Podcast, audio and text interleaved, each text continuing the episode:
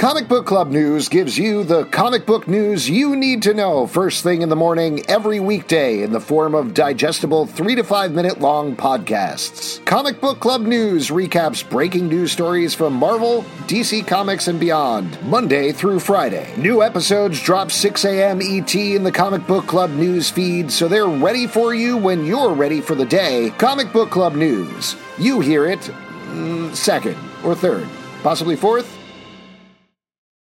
At Parker, our purpose is simple.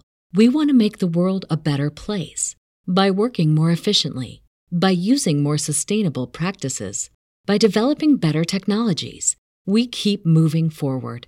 With each new idea, innovation, and partnership, we're one step closer to fulfilling our purpose every single day.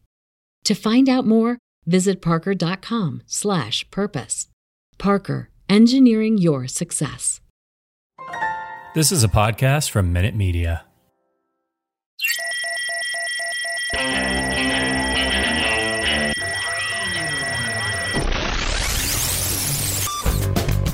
What is up, everybody? Welcome to the Stack. I'm Alex. I'm Justin. I'm Pete. And on the Stack, we talk about a bunch of books that have come out this week. Kicking it off with The Death of Doctor Strange, number one from Marvel, written by Jed MacKay, art Ah. by Lee Garbett.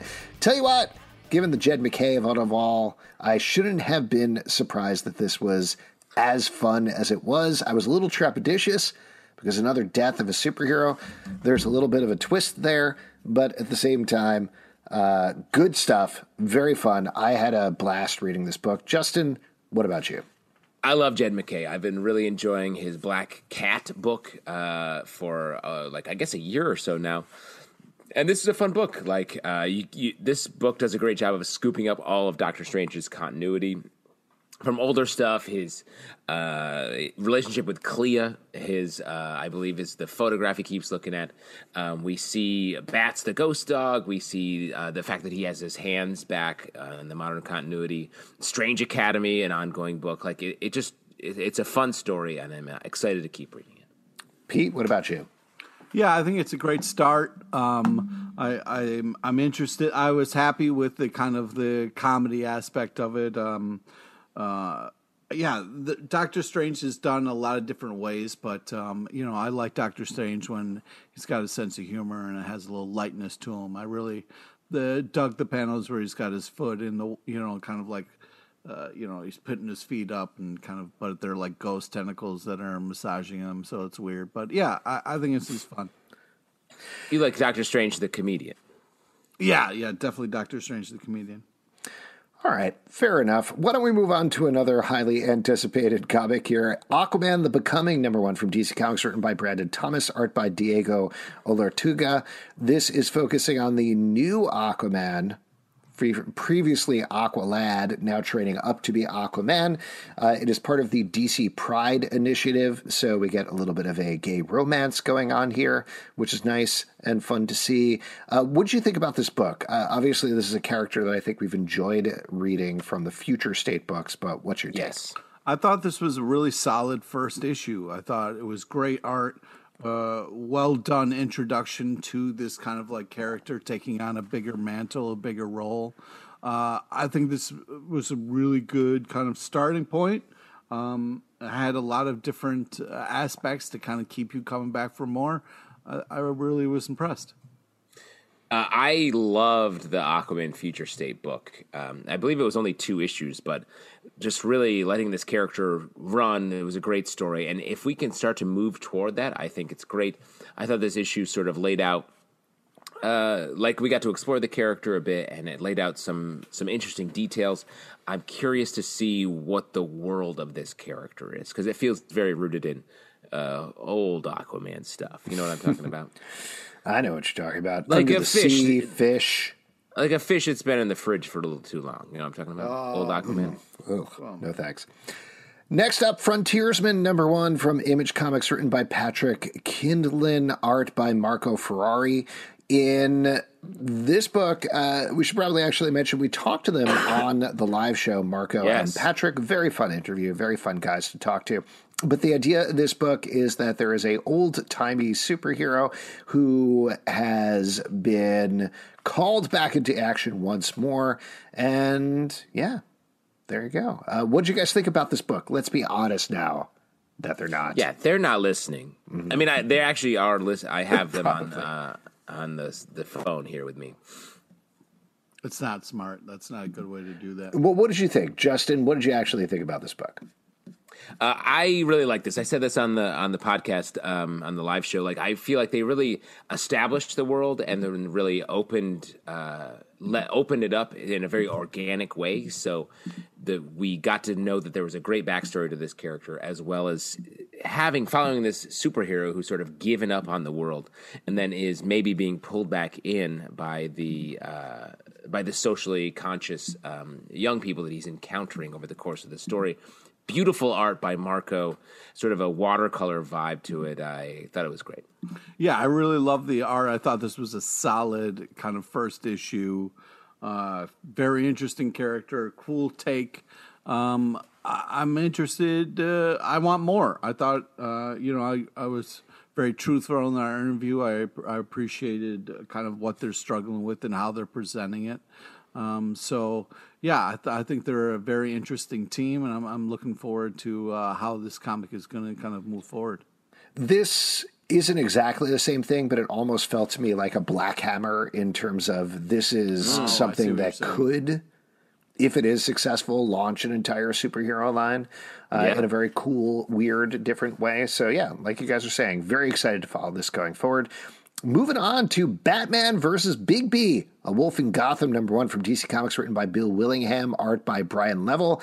This is Bill Willingham, of course, returning to the Fables universe, this time with Bigby Wolf in Gotham, tracking down a criminal. As you can tell from the title, brings him face to face with Batman. Pete, you're pumping your fist in excitement. Go ahead.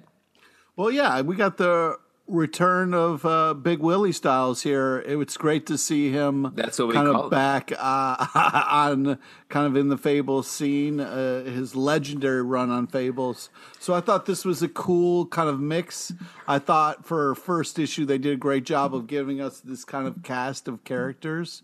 Um, yeah, I love the art. Um, Big Willie, he, he brings the story, so I'm on board. Uh, that guy uh, writes really well and does interesting stuff. So I'm excited uh, that uh, he's back in action. Big Willie is, of course, Bill Willingham that you're talking about. Right. Well, everybody. I thought you were talking oh, about. I thought you were talking Big about Bigby Wolf, yeah, the character. Nope. Uh, but as we know, Big Bigby Wolf is um, children's Wolverine, the Wolverine for kids. oh come on, man! Stop doing that. No? I did really like. I will say, I did really like the villains here. They felt very crossover between Gotham and Fables. There are a bunch of criminals who are super into yeah. books, and they all use literary names as their aliases. Assume uh, I assume it is their aliases, which really straddles that line between weird Gotham villains and weird Fable villains, which I thought was a nice touch. I agree. I will say this issue focused so much on the villains and Batman. I am very excited to see um, just more Bill Willingham writing Bigby Wolf, and so like that's. I feel like we're going to get that in this next issue, hopefully. Um, so definitely looking forward to that. Just seeing the first page of this comic reminding me how much I miss Fables. I thought was yeah. was great. And I kind of miss uh, Mark Buckingham. Nothing against Brian Level's art that I thought was very good and appropriate to Black Label, but in the style, yeah. But that was so iconic to Fables. It was a bummer not to see him on that, but it is what it is. Let's move on and talk about Alien number seven from Marvel, written by Philip Kennedy Johnson, art by Salvatore Larroca. After the game changing I think, first arc of this book, just in terms of adding extra mythology to Alien. We're now on to a second arc with presumably new characters. Same old Alien, though. Things go wrong with a xenomorph. A ship comes crashing, same but this time, old same old, classic same Alien. Old. But here we get a planet that, through their religion, has broken off from Earth. They've forgone technology. They're getting ready to shut it all down. And as they shut it down, of course, xenomorphs, spoiler, crash onto their planet. Um, I think what I what I what I really like about this is Philip Kennedy Johnson is in his element dealing with big ideas like religion, and I'm excited to see where this arc goes. It's funny reading this. I was like, "Oh, Alien always encounters religion, or uh, at least recently, it, it counters religion in a weird way." And I, I think that's such an interesting idea. Uh, why? I don't know why. But I really like this issue. I think um, the main character we're meeting here, who is in this religion, um, as they've terraformed this planet, and she could have bailed on her religion to save her life because she has a degenerative disease. I thought was just a just a great little meditation on what this character is going through, and it made all of this sort of classic alien plot points feel fresh uh, because Yeah. the characters are are different and unique. I, I agree. This is kind of a, you know, PKJ is just killing it. I think that like this is a kind of a fun exploration of the alien world, and uh, I like this kind of like new arc. Uh, the art is just absolutely fantastic, especially around the the kind of alien creatures. So. Uh, I, I, I like this setup. I think they, uh, you know, t- uh, took a big swing here, and I'm very interested to see how this pays off. Very cool start to this uh, new arc. Next up, King Spawn, number two from Image Comics, written by Sean Lewis and Todd McFarlane, art by Javi Fernandez. We, well, I, I'll speak for myself. I was blown away by the first issue of this book. Yeah, this is Zalben's pick. I love it. well, You're a I- Spawn head. I Yeah, love you're a Spawn. Spawn I've always loved Spawn. I've read every issue of Spawn and I've talked about it incessantly. And Pete is like, whoa, whoa, stop talking about Spawn, buddy. no, this was King Spawn number one was the first Spawn issue that I really loved in a very long time. I thought it was a bold reinvention of the franchise. Now that Spawn is the leader of Hell investigating this new mystery, here we find out more about what is going on with this cult that seems to both be worshiping and pushing Spawn. Again, I thought this was really well characterized. I thought the situations are interesting. I think the support staff for Spawn that he has going on is interesting as well. And uh, I like this. I think this is a really strong series so far. Justin, as the fellow Spawn doubter on the podcast, what'd you think about this one? I agree with you. I did enjoy this. I like the way they're positioning it as we. I feel like a lot of Spawn history has been about him being like, "I'm dead, uh, my wife. What am I doing?" Hey, dude, come on, cut him some slack. If that happened Spawn, to you, very you would famously be for his catchphrase, fucking- "My wife." Hundred percent. dude, Justin. all you would do is complain about your, you know, your family if that happened to you. If I was Spawn, no, I would be like, "Ooh, what's this clock? Let me explore this clock." And be like, "Can I take some of these chains off? I'm sick of being so loud when I walk anywhere." Clink, Those are my clink. two Chains big are scun. cool, bro. Clink, Chains clink, are clink. cool. I like that this comic is focusing less on the chains and Do you more think on when Spawn and Ghost Rider kiss, their mm. chains get caught together? Pete, uh, over to you. in in the style of braces. No way. I do have a question though, and kissing actually brings it up. Did Spawn always have a mouth? In this comic, he's like his mouth opens. I thought he didn't have a mouth. Yeah, a I lot of think he has times they don't show it because it's in shadow, but yeah, he has a mouth. He's always in shadow. No, I thought that was sort of a mask, and he would take the mask off and like drink coffee or whatever. But now he just has a mouth. It's not really no, it's not really a mask. My favorite scenes in the original Spawn comics were always when he would drink some coffee. Yeah, he was thirsty a lot because he was in hell. And Yeah. he was like, "What am I doing, my Like, wife?" oh, I'm working so uh, hard. Anyways, I got these. I, got these reports I got to turn in. I need some coffee. Uh, I, What I, yeah, I'm, I'm enjoying this. I think uh, you know this is a lot of fun. It's great to see kind of an old bad guy back, um, but I think that uh, you know, guys, uh, cults are bad. People stop joining cults. Like what the fuck, you know? totally agree with that. That's, That's, a great the point, message Pete. here. Now, I would say I don't know about you guys, but I, I find that I There we go. drag it out, drag it out. No, uh, no, don't drag it out. But I just want to like really get in, really get in. You know, just get in the pilot seat and drive this truck all the way to Manscaped Town. Yeah, you know, well, you guys know how Spawn is always in the nether regions of hell, right? Are Good. you finding that you're spawning too much in your own nether regions? If so, you're probably going to want to look for Manscaped's performance package. Yes, yes. Uh, that comes with a ton of awesome things. You get the Lawnmower 4.0 trimmer, the Weed Whacker ear and nose hair trimmer, the Crop Preserver ball deodorant, the Crop Reviver nice. toner, Performance boxer briefs, a travel bag to hold everything in, and of course, chains. Lots and lots of chains. Because here's the thing with this this this trimmer has a cutting edge ceramic blade to reduce grooming accidents thanks to their advanced skin safe technology. And these are the kind of accidents that would send you. straight to heck. You know what I'm talking about. Listen, guys, you don't want to be a violator, right?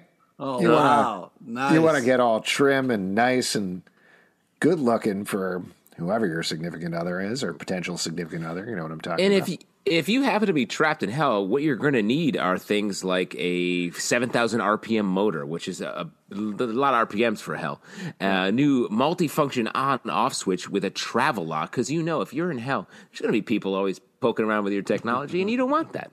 And of course, a 4,000K LED spotlight to spotlight shine on That's the, huge. demons that are tormenting you. Absolutely. Don't be a clown. Come on, get the performance package 4.0. You're going to get all of these amazing things in there, like the Weed Whacker, which is a 360 degree rotary dual blade system, and many That's more all the degrees. That's, all the way around. all the degrees. And listen, you're going to spawn whole new relationships Wow. right out of this. Get 20% off plus free shipping with the code FANSIDED20 at manscaped.com. That's 20% off plus free shipping with the code FANSIDED20 at manscaped.com. For a clean trinity and beyond, your space balls will thank you.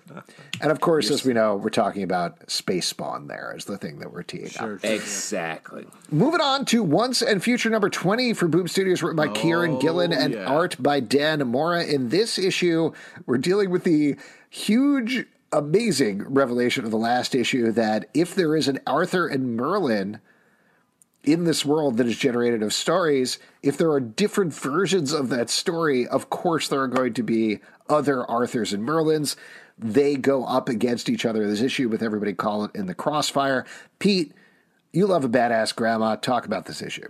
This is just absolutely glorious, absolutely glorious. The action, uh, you know, the kind of grandma talking it out moments. You know, I just, uh, I, absolutely just fantastic.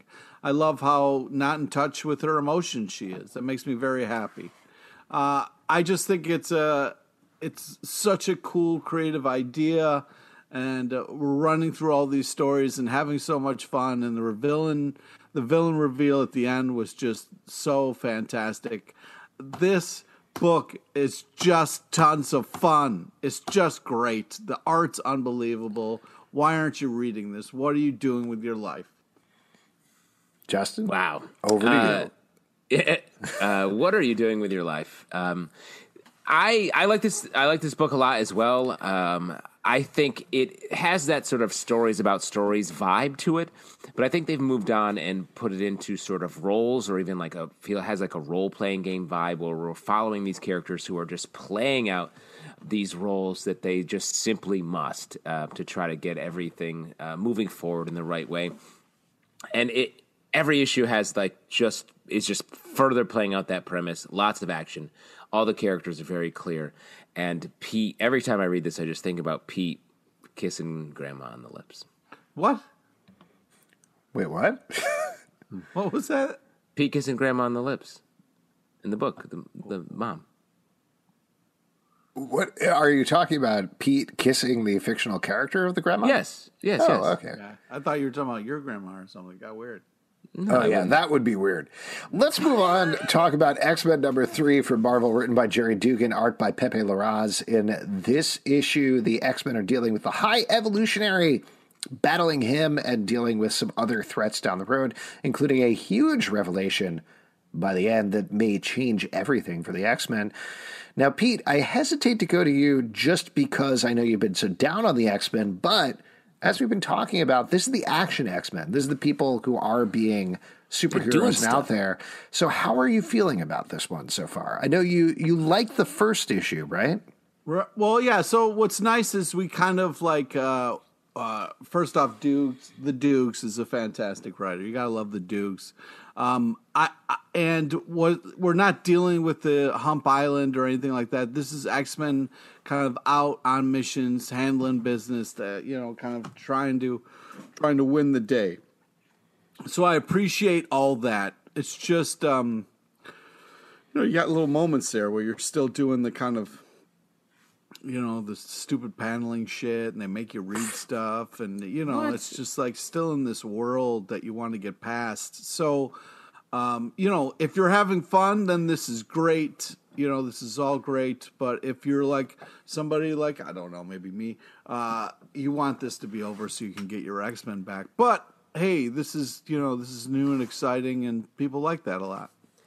Pete, I hate to tell you, but this if you hadn't if this hadn't been part of the current X Men uh, universe, the way it's being told, you would like this. This is the X Men that you want, and it just happens to be it, at a time when you don't like the other stuff. Yeah, so it's tough, right? So close. It's so Yeah, no, close. You can separate really. it. You can separate it in your mind. You could separate it mentally because this is fun. Um, it feels so. We there's sort of a, a reveal later on that maybe the X Men are going to be changing up their teaming a little bit, which is cool. But my favorite part of what's going on in this book and sort of across the line is the relationship between Synch and Wolverine. Like I want to see. Uh, there's a, a great uh, one-off story where um, Synch and Wolverine um, and Darwin were um, trapped in. I forget the name of the t- the world that they get sucked into. Where I think it was the hap- world. I think it's the world. Yeah, evolution happens uh, much faster, and they were there for like hundreds of years, and uh, like were a couple. And when they returned, they were killed there, and so their bodies were returned. He retained his memories; she did not, and they were together there, and now they're not. And I love the way this is playing out. We could get a great, almost Pete rom com moment here, where um, he uh, she has to like get a little piece of his blood uh, for a, a reason, and I, I think this is like maybe the most exciting relationship in the X Men universe right now. Ooh, I love it. Let's talk about Supergirl, Woman of Tomorrow, number four from DC Comics, written by Tom King, art by Bilquis Evely. I love this book. This is Yes. great. In this issue, we continue to get Supergirl and her alien friend searching for the Marauder, the bandit who hurt Krypto. They're traveling across the entire universe. As, as usual, this is just so well written, so good. The characters are so good. The things that Tom King is saying about Supergirl are so good. And the art by Bilquis Evely is gorgeous. I love it. The art's worth it alone. I mean, come on. This is just Come on, really, Come on. really amazing art. I, I, I really, uh, Justin. I'm, I'm just going to jump in here. I'm sorry, but uh, I just feel like this was Justin, You sorry, Pete is going to jump in on himself talking. yeah, I was gonna Okay, say so- you can't jump in on yourself. Well, uh, you know, I didn't give you a chance, so I'm sorry. Wait, what just happened? Sorry. What Well, are you doing? I guess you, I guess you can't, you can jump in on yourself. Yeah, but uh, I, I just felt like uh, I, I really love the things that You have a they're tackling. pre-taped interview of your take on. Yeah, yeah. I, I really love the stuff that they're tackling. Uh, the like Superwoman kind of losing it, it with rage in the sun was really fucking awesome. Uh, yeah, I just it, it just doesn't stop. I, I really like the pace of this. I feel like they really found something with this comic book, and this team is just really killing it. Justin, you might not know this, but Pete and I actually do a pre-interview before the podcast to really prep him on all his talking points. ca- Oh, yeah, I was just listening to Alex's notes that he gives me before I talk. It's really good.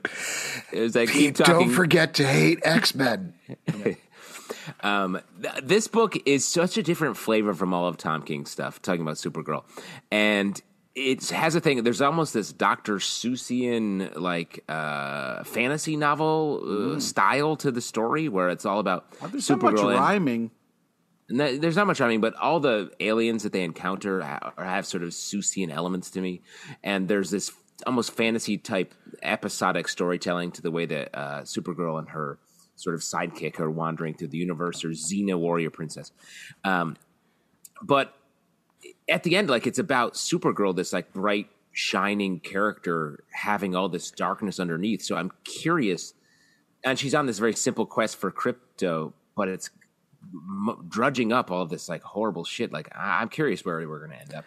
And just as a related thing, I'm also on a search for crypto. So if anybody has like a bead on some real good NFTs or whatever, that would be super sweet.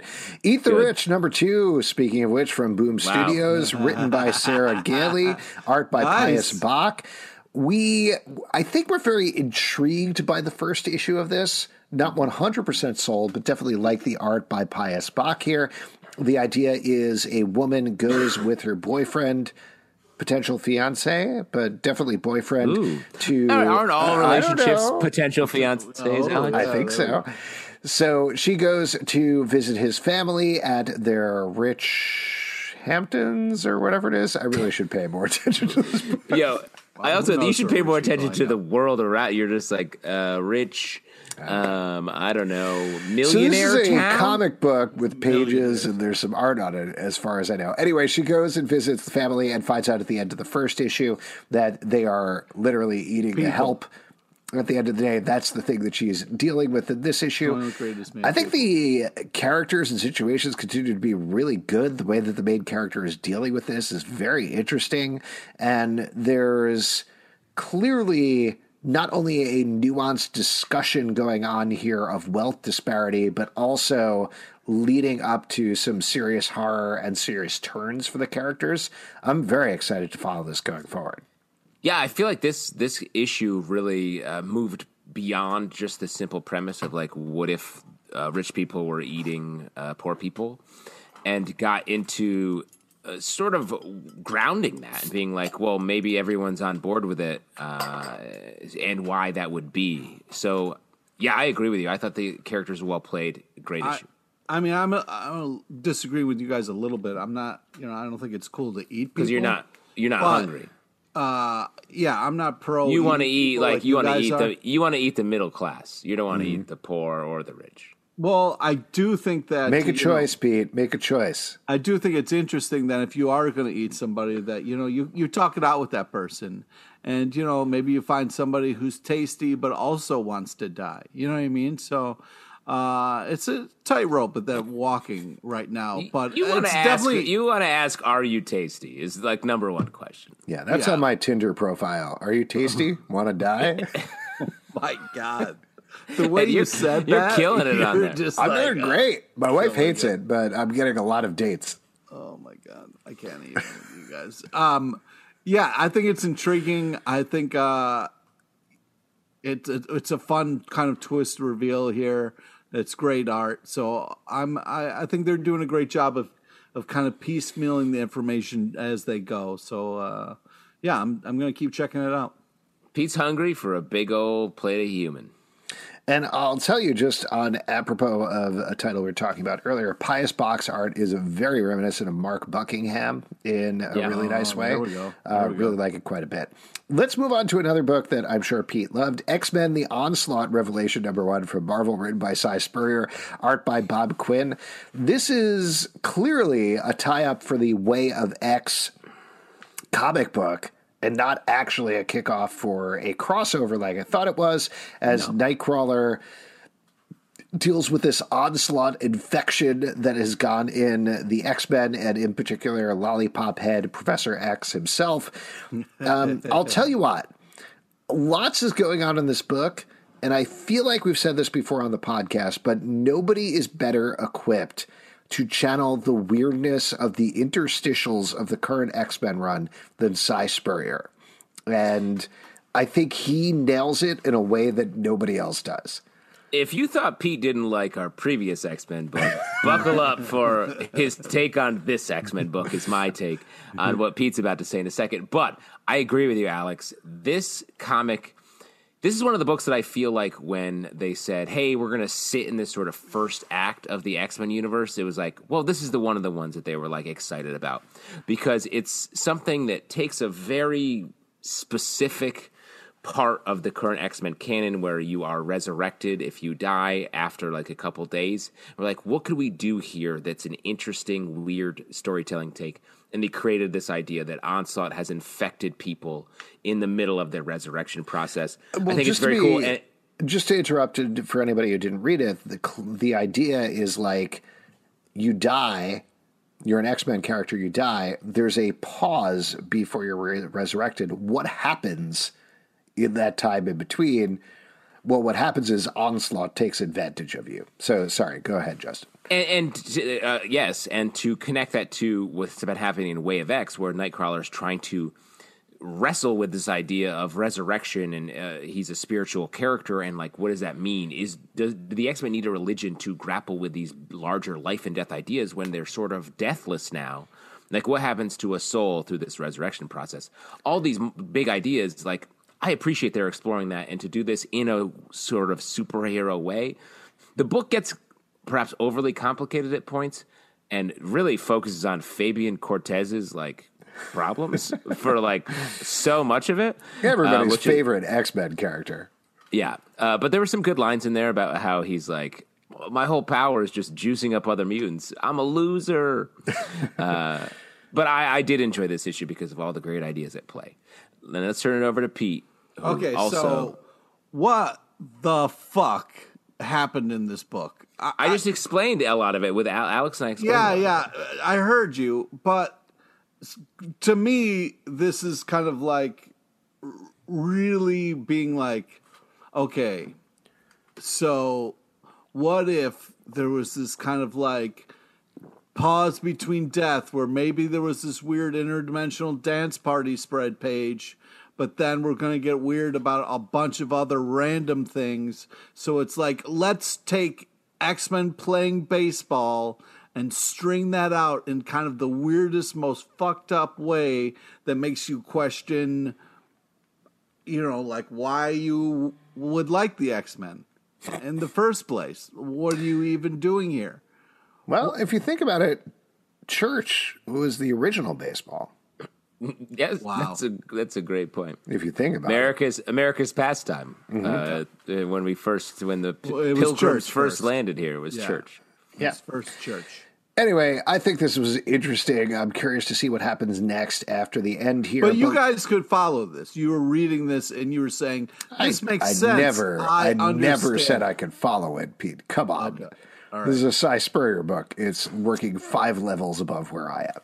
It's very simple. Legion created a Pocket universe, invited several X Men into a Nightcrawler who is starting his own religion, has been leading the group through that, and they have uh, used Pixie's um, uh, daggers to break people out of uh, Onslaught's control because Onslaught, as we all know, as we said, was uh, finding a different space to um, resurrect the, the mutants and finding the time to infect them with this disease to create a, a disease that would eventually take down Krakoa because that's his ultimate goal. But instead, Nightcrawler's religion was able to drag these people into the Legion Pocket universe and find a way to counteract it through Pixie's uh, soul daggers, and they ended up just defeating with Fabian Cortez juicing up Sand, a mutant that they had a great power to calling her the Confluence or whatever because that was a cool nickname, and the fact that her name was Sand is sort of uh, not cool enough. I'll tell you what, and as a little side note before we move on, Onslaught was my initial exit from comics. Like, not for any particular reason, but I remember I, when I was in college, I used to be like, no, I'm too cool to read comics now. I don't read comics. And then, What? Hold on. Then Fucking at Cornell? the Hudson the fuck? News in the Port Authority, I'd be like, well, I got to wait for the bus up to school. I don't know. I got to do something. I guess I'll just read these comics in Hudson News. And I'd stand there for hours in the Hudson News in the Port Authority reading comics. And that's how I read the Onslaught saga initially. Be- And I never got to the last issue. Ah, Like it just worked out time wise because of vacations from school. I never found out how it ended. I was like, uh, I don't need to keep up with this. And for years, I didn't read comics after that. do you know how it ended? Onslaught the answer may you. surprise you. Heroes Reborn, right? Yeah, f- well, that was the And the it's way Magneto sort and Xavier's Mind Baby or something like that. That was th- definitely reading this issue. I was like, Did you what say is mind Onslaught? baby? What is No, happening? I'm pretty sure that's what Onslaught the reveal is that it was uh, Professor X's idea. Uh, his uh, powers were Mind- infected by Mind Baby? Magneto's. It was the mind baby, yes, but isn't it Franklin Franklin Richards? Uh, No, Franklin in- Richards saves them and puts them in a pocket universe, which becomes Heroes which is Reborn. Heroes right? Reborn. That's what Yeah. I'm saying. Yeah, and I know that uh, to me, retroactively. when that came out, I was like, Franklin Richards saves the day.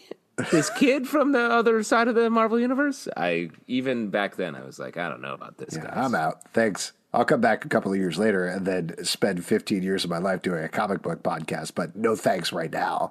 Uh, First, two things, Alex. Fifteen plus. Uh, A, Thank you.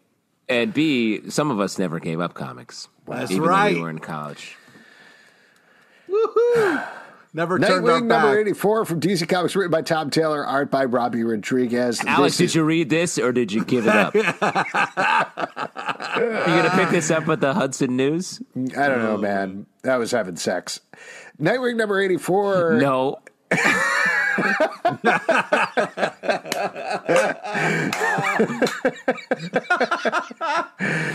kicks off. Nightwing's part of the Fear State No. crossover. And I'll tell you what, this does actually kind of tie into the discussion we were just having because I have been loving the Nightwing book, and I even think this was solid, Yes. but there was a point.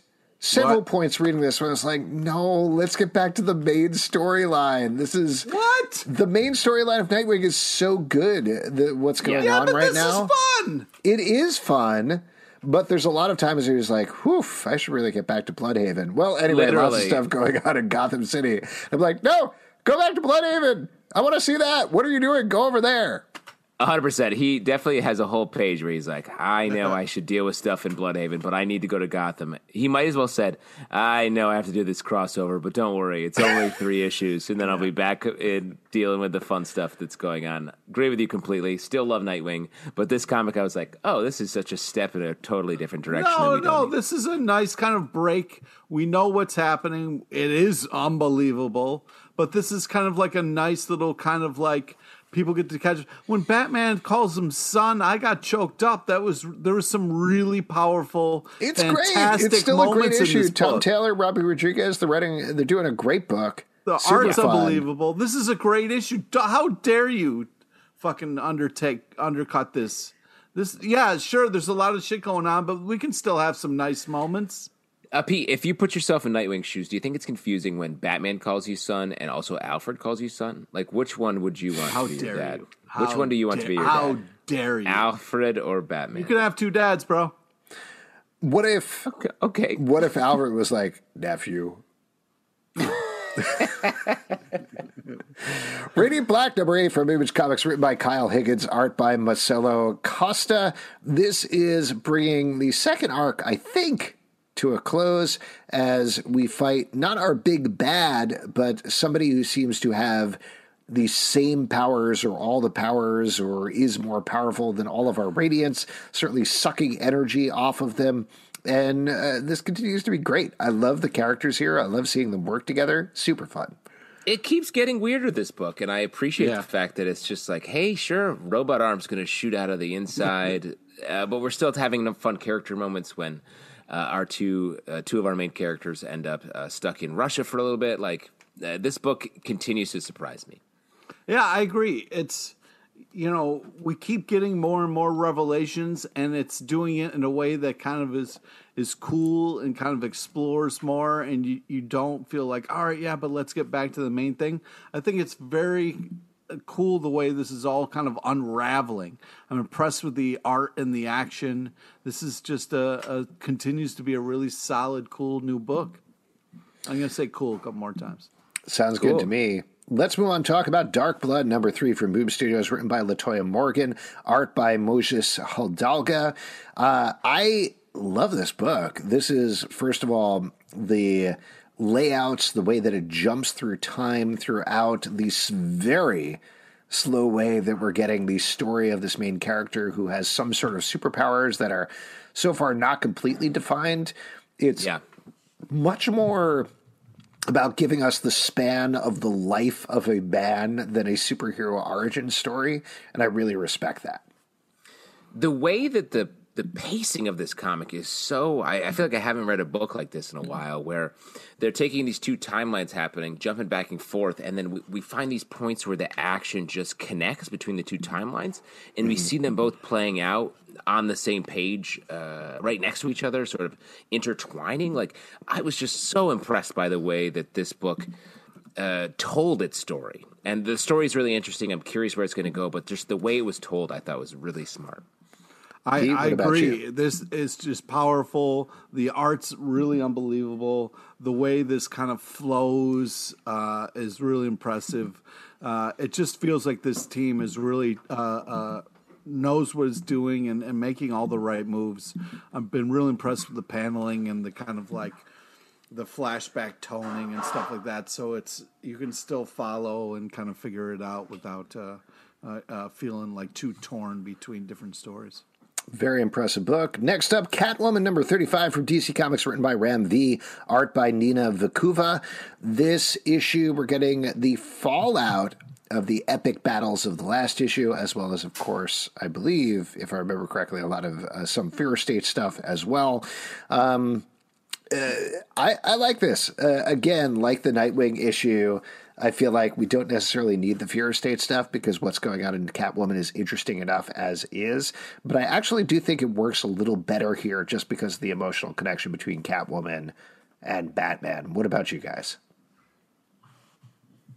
Uh, I like this book. Is no, sorry, P was sipping when I, I thought he was going to go first. I uh, yeah, it, it is funny when this book has been sort of separate from the Bat Cat relationship, and in this issue it was a lot of her being like, "Oh, I I miss, uh, I need to go check out this whole did he die situation." Yeah. Um, so that sort of caught me off guard. Um, but I I love the art in this book, um, and I'm I'm excited to see it go back to more of uh, again not to be down on Fear State uh, because I actually like this as a, a piece of the Bat universe. Um, but It- uh, uh, it- I want to to- see Catwoman be herself. just to bump in for a second, I think uh, we're going to get and talk about Batman in a second, but I think the Fear State again event is really smart. It ties into Gotham Yeah. City. Overall, I really like it. I think I'm excited to see how everybody ties into it. But so far, the spin off stuff feels almost like an obligation to do a Batman event versus actually providing crucial pieces of it. Uh, and that's it, it's not even bothering me because I like the issues so much as like, yeah, I don't need them. That's okay. You can kind of just go with the main thing, and I'm okay with that. It's like if I was having a birthday party and I was like, Pete, I need you to come over and be a part of my birthday party. I need you to be like a clown at my birthday party. you might be like, uh, okay, I sort of have my own life going on here, but I guess I'll come be a clown. Uh, yeah, I thought this was a uh, just a real badass issue. I I love the the art of this, and it's nice to see uh, Catwoman caring for Batman. I think that um, uh, there's been a lot of back and forth here with the cat and the bat, and uh, this one kind of to me is, is she saying. Uh, Batman needs me. I need to get back. Um, so I'm hoping for a little bit of uh, more closure on their relationship. Uh, Pete, my birthday is in three weeks, and I need you to be a clown. yeah, you can go fuck yourself. I don't want to. Okay. to. Related to that, Stillwater number 10 from Image Comics, written by Chip Zdarsky, art by Ramon K. Perez. I don't know. Do we need to go on with that? Do we need to continue? Stillwater No, no. number 10. Uh, so, this is a game changing issue for this book as the entire society over in Stillwater, the town where nobody dies, completely changes by the end of the issue. Maybe for the better, probably for the worse. I know we say this almost every issue, but I really appreciate this title's devotion to shaking up the premise as hard as possible every time out of the board. Big swings. I would be curious to talk to Mr. Zdarsky to find out if this was the intention from the jump to have the story go here, because this definitely feels like an arc that was sort of like, let me see what elements are on the table, and like, okay, I think I can have it go this way because uh, it's such a surprising way it goes, and uh, really, like you're saying, Alex, it's a whole new world at the end of this issue. a whole new world. Yeah, I thought this was uh, kind of a crazy uh, a swerve a little bit, but also very interesting and cool to kind of get this backstory to something that we saw. So uh, yeah, I think it still continues to be an amazing book. The art's unbelievable, um, and also there's like a. Uh, an ad for a Rick Remender book that I can't wait to see in the in the back of this. Yeah, that was my favorite part as well. Vengeance. Oh man, Slap that cool. on the cover. Yeah. Pretty cool. Great ads. Yeah. Black Oh, Hammer Visions. What, I'm what's sorry, Pete? we can't we can't talk about things that are in the comic. You know, we can't just say No, like, no, no. Oh, I'm Listen, looking forward I'm, to this I'm book that's coming out. for a new Rick Remender book too. I just Honestly, know. guys, did you check out the UPC code because the the lines were so tight, oh. so, close to each did other. we did we talk about the staples because I thought the staples were really the thing holding it together. Oh, Ooh, Alex, good night. Black Hammer Visions number eight from Dark Horse Comics, written by Scott Snyder, art by David Rubin. Here we're getting, oh my gosh, I'm blanking on the name of the DC character. It's like the Red Mask or something like that. Basically, it's somebody who's drawn by their guns to vengeance. And we're getting the Black Hammer riff on that in this issue. Very well done Western story into timelines. Every issue of this is interesting to read. I, I this is a good book. Pete, what do you think? Yeah, this is uh, it continues to be such an interesting thing uh, to explore. I, the this whole kind of like Black Hammer world, and uh, I when you they opened up the coffin and you saw the bullets and the guns, it's just really cool and badass looking. So I was I, I continue to be impressed with these uh, books, and I think this is no exception. Kind of a cool, interesting art style where it goes back and forth between indie to more mainstream, but uh, very, very cool. Are you talking about the, the DC character Vigilante, who is in the Justice League Unlimited series? Maybe is He has guns. no, he- it's not Vigilante. I'll look it up. Uh, You talk about Black Hammer Visions. Uh, I liked this book a lot as well. I mean, this is Scott Snyder bringing some of his flavor to the universe. Um, but I, I, as much as we uh, love Scott Snyder, I do think the art was such a standout here. Oh, Um, yeah. it felt like it had a nice Western flavor while also still being uh, superhero as it went. Crimson Avenger. That's who I was thinking of. It's a character who shows up in JSA and a couple of other books. Moving on, though, as we teased earlier, Batman number 113 from DC Comics, written by James Tynion IV, Brandon Thomas, art by Jorge Jimenez and Jason Howard. Here we're dealing with the main Fear State story in the front of the book as Batman is grappling with a war on multiple fronts. Simon Saint, the Peacekeeper, Scarecrow shutting down the whole city. In the backup story, we're getting Clown Hunter, which I think, Justin, you and I called out as a standout in the last issue. But what did you think about this one? Uh, Since we've been, I don't think down, but necessarily mixed about the fear state of the other books, how did you feel about the main book? I it's great. I mean, I think uh, James Tynion the Fourth is really putting the philosophy out here of this uh, crossover and this arc. When we get um, Orphan Maker sort of revealing a uh, a backstory he had with with Scarecrow, uh, which was cool. Were you talking about Ghostmaker? Or sorry, Ghost Maker, Orphan Maker. I keep saying that. Um, similar idea though.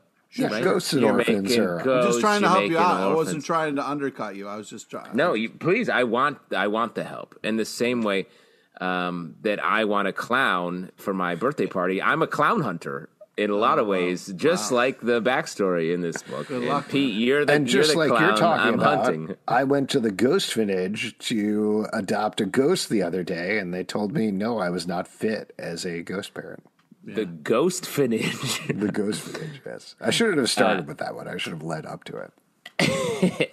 but I, I do think, it, and again, I, maybe I'm just feeling the future loss, the fear lo- of the loss of James Tynion from Batman. Uh, I'm in a fear state, is what I'm saying. Oh.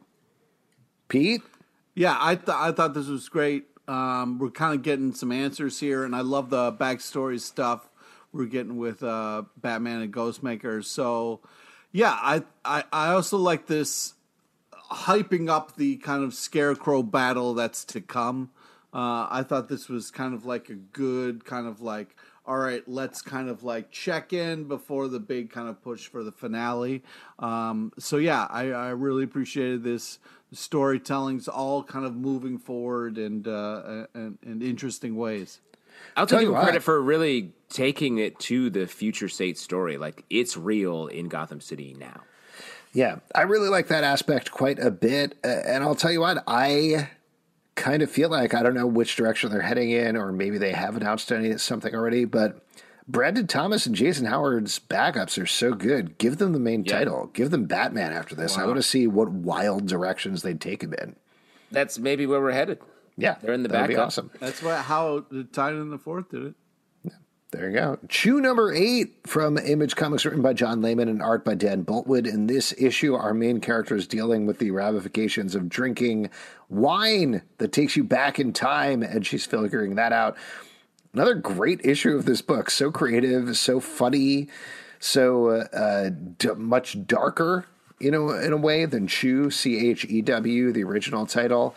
Pete, what'd you think about this one? Yeah, I agree. It's uh it's kind of a darker, but it's not. It, there's also humor and like uh, I loved all the punching. That was a fun uh, recurring bit. Um, so yeah, I, I think this is such a cool kind of like heightening of the other two series in in a way that's enjoyable. Uh, I also like this a lot. I'm surprised by how much I like it because I wasn't a big fan of Chew, the EW version. Um, and, and, it really resonates with me because I feel like whenever I drink wine, I time travel to five o'clock somewhere. wow. Next up, Superman, Son of Kal-El, number three from DC Comics, written by Tom Taylor, art by John Timms. In this issue, Jonathan Kent is dealing with the imminent departure of Superman from Earth, possibly forever. He is also grappling with his own social responsibility as the new Superman. Justin, curious to hear from you. Each issue of this so far has been a very different thing. How are you feeling about this title three issues in? Well, it feels like it's moving forward quickly. We get at the back end of this issue sort of a very emotional exchange between um, John and Superman, his father, and Thanks uh. It is running on two tracks, sort of. There's the sort of the idea that that son of Kal El, our new Superman, is sort of like I want to be a more socially conscious. I want to go out yeah. and, and help people around the world, not just stop criminals at the same time, the emotional uh, situation where um, John knows that his father is going to leave for space, never to return, according to his time in the future when he would re- read back in the history. So that's a lot to deal with, and this book is sort of jumping back and forth. But I feels like we're going to move firmly into what this new Superman's take on the world is next issue. Uh, I, I disagree with Justin a little bit. I think it's more enjoyable than he's letting on. I, I think that this is a very cool way to kind of pass the mantle. And I also love this idea of if we're going to get a new Superman, like what are they kind of standing for and what's important to them? And like getting in on this kind of like social justice and like standing up for people on the uh, ground instead of just fighting aliens in the sky is a cool thing that they can move forward with with this character, which is very exciting uh, f- for Superman. So I, I'm I'm very happy with how this is all kind of unfolding and from just like the title of it and what was going on, I was a little worried about it. But I've been really impressed with the choices that they're making along the way, uh, but also just very touching, powerful moments and amazing art to kind of really punctuate these father son stuff. I uh, yeah, I'm I, maybe I'm on the same page as you, Justin. Just in terms of I'm excited to get past the Superman leaving thing, so we see John on his own and figure out who he is as a hero. I mentioned this before, but Tom Taylor killed it with X Men Red, which is the X Men mm. dealing with social responsibility and real social issues. So I'm very excited to see how that pans out. The villain is really good. The cliffhanger is harrowing oh, here. Yeah. So it should be really interesting to follow the series going forward. It feels like it's just getting started. And last but not least, that Texas Blood, number 10 from Image Comics, written by Chris Condon, art by Jacob Phillips. This is starting to round out our cult arc of the series. Justin, I believe this was your most anticipated book of the week. Talk about this one this is my favorite read of the week. I really like um, the way that this comic is sort of sh- it's shifting our timeline completely. We're telling a story from 1981 and the the ramifications of that as they're dealing with the case they're currently dealing with. And I love this backstory. It's sort of tense, dark, sad. We just get a great breakaway moment where um, the sheriff back in 1981 tells this horrifying story. It just had a ton of great elements. The art is just so simple and, and, and basic, clean. Uh, I, I just love the way this book is moving. Pete, what about you? Yeah, very powerful issue. I love that mom losing her shit on that fucking cop. Uh, just great. Just really kind of like powerful stuff. I think this is just artistically unbelievably done where you see that kid laying there laughing and then like the panel and then you see him dead just oh jesus. That'll that'll fucking get your attention. If you're a fan of the ed brubaker sean phillips verse um, this is the comic for you yeah, and just specific shout out to Jacob Phillips on this issue. As Pete was saying, his art is phenomenal here, and making it clear what's going on in two timelines is a hard thing to do, but his art does it extremely well. If you'd like to support our podcast, patreon.com slash comic book club. Also, we do a live show every Tuesday night at 7 p.m. to Crowdcast on YouTube. Come hang out. We would love to chat with you about comics. iTunes, Android, Spotify, Stitcher, or the app of your choice to subscribe, listen, and follow the show. Comic Book Live on Twitter, comic book club comicbookclublive.com for this podcast, and many more. Until next time, we'll see you at the comic book shop. One last shout out: if you want to be at my birthday party coming up, I'm going to send I'm going to send Pete the makeup. Um, if we can all just work to getting him to apply it appropriately and really clown it up.